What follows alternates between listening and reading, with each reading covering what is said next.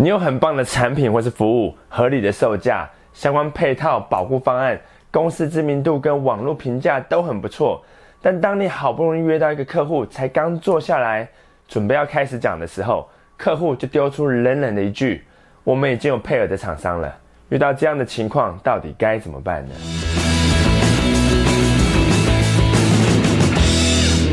？What's up, guys？我是张麦克，欢迎收看今天的影片。我今天要来跟你分享一个业务人员经常都会遇到的情况，就是客户跟你说：“哎，我们已经有配合的广告公司嘞，我们已经有配合的网页制作公司了。哎，我家已经有第四台嘞。”等一下，先不要走。我知道你在想说，客户都已经告诉你说他有配合的厂商了，他家里已经有你要卖的东西了，他不可能跟你买了，是这个样子吗？当然不是，就像一个女生告诉你说她已经有男朋友了，就代表她永远都不换男朋友吗？当然也不是，她只是还没有被你说服，为什么她应该要换男朋友而已。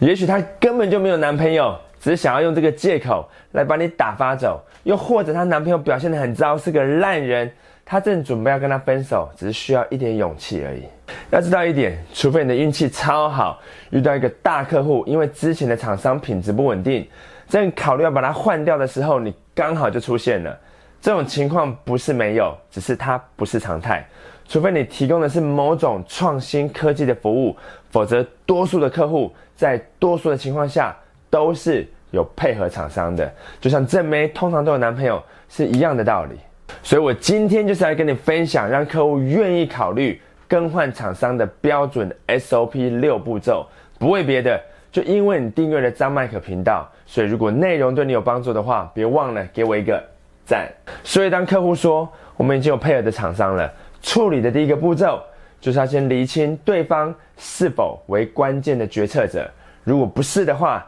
就不要浪费时间讲的太多细节，但你还是要维持很好的亲和力，因为你需要他来帮你找到可以做决定的人。如果接电话的是对方公司的总机，然后他告诉你说我们已经有配合的厂商了，这不是真的，因为总机不会知道公司是否需要设备维护的厂商，也不会知道公司的员工旅游是否需要安排旅行社来提案。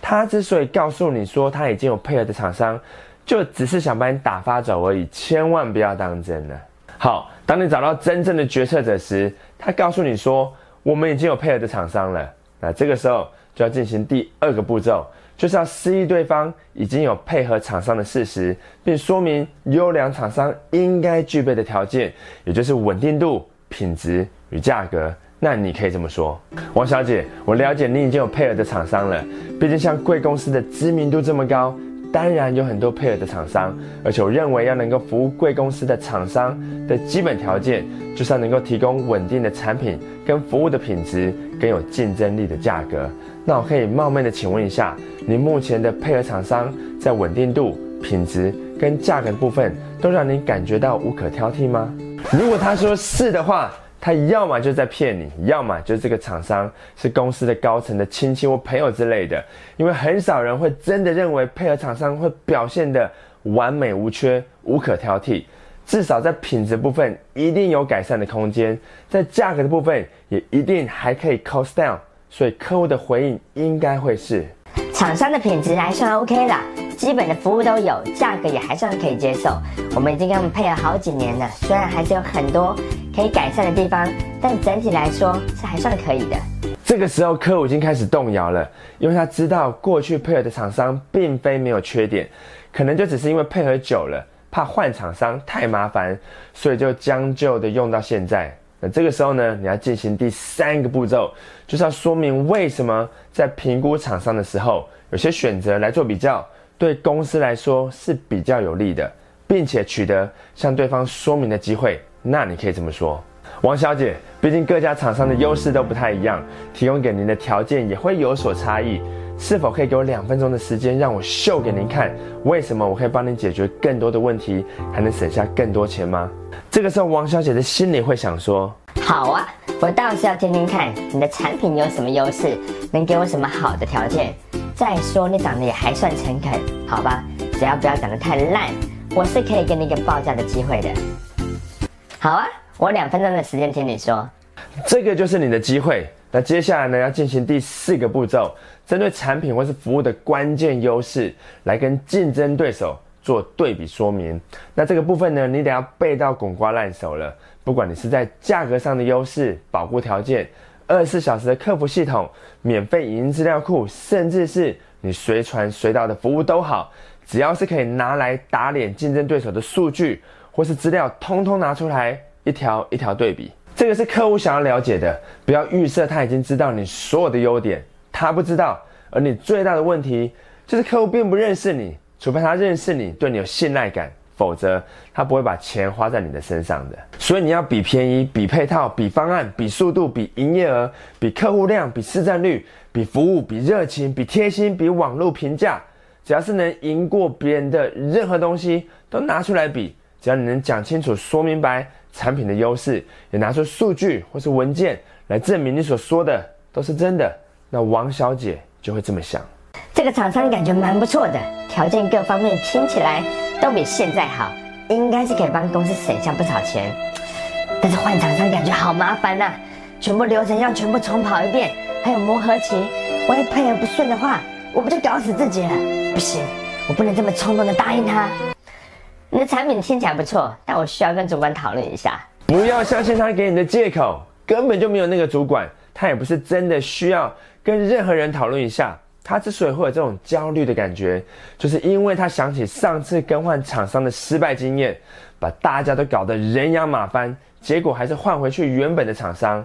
这个就是你需要处理的第五个步骤，要消除客户对于更换厂商的焦虑感，让过程简单顺畅，没烦恼。那你可以这么说，王小姐，我可以理解你可能会觉得说更换厂商是一件很麻烦的事情，毕竟你也担心我是否能够做到承诺的事情。但请放心，因为我承诺您的每一件事情，专案经理都会依照这份时程表来执行，而且我会亲自监督整个转移的过程，来确保流程顺畅，让公司的同仁可以在最短的时间内开始享受新的系统带来的便利，还能帮公司省下一大笔钱。这个时候，王小姐的心里应该还有一些犹豫，即使她已经几乎快要同意，你会是个更好的选择。不行，虽然这个新厂商感觉真的很专业，条件各方面也比现在好很多，也答应我一定会做到所有他所承诺的事情，但合约签下去就没有回头路了。我是不是应该再多考虑一下呢？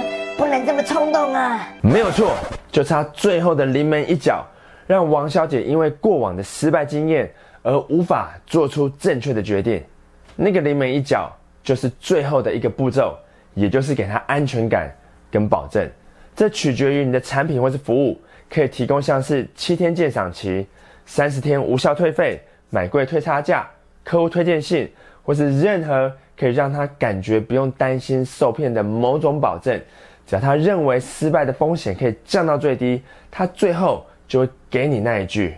我愿意哦哦，不是，是我们可以开始进行合约的流程了。OK，以上就是让客户愿意考虑更换厂商的标准 SOP 六步骤。第一是要厘清对方是否为关键的决策者，如果不是的话，就要先找出真正可以做决定的人。在找出决策者之后，第二个步骤就是要先示意对方已经有配合厂商的事实，并且强调优良厂商应该具备的条件，也就是稳定度、品质跟价格。第三，要让客户同意有选择跟比较，对公司来说比较有利，并且取得跟对方说明的机会。那第四是要针对产品或是服务的关键优势，来跟竞争对手做对比说明。第五，要消除客户对更换厂商的焦虑感。让过程简单顺畅，没烦恼。那第六，要给客户安全感跟保证，把失败的风险降到最低。只要你可以照着以上这六个步骤，并且多加以练习，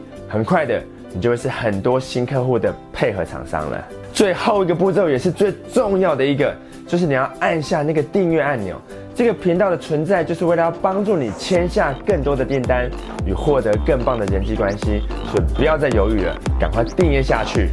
就对了。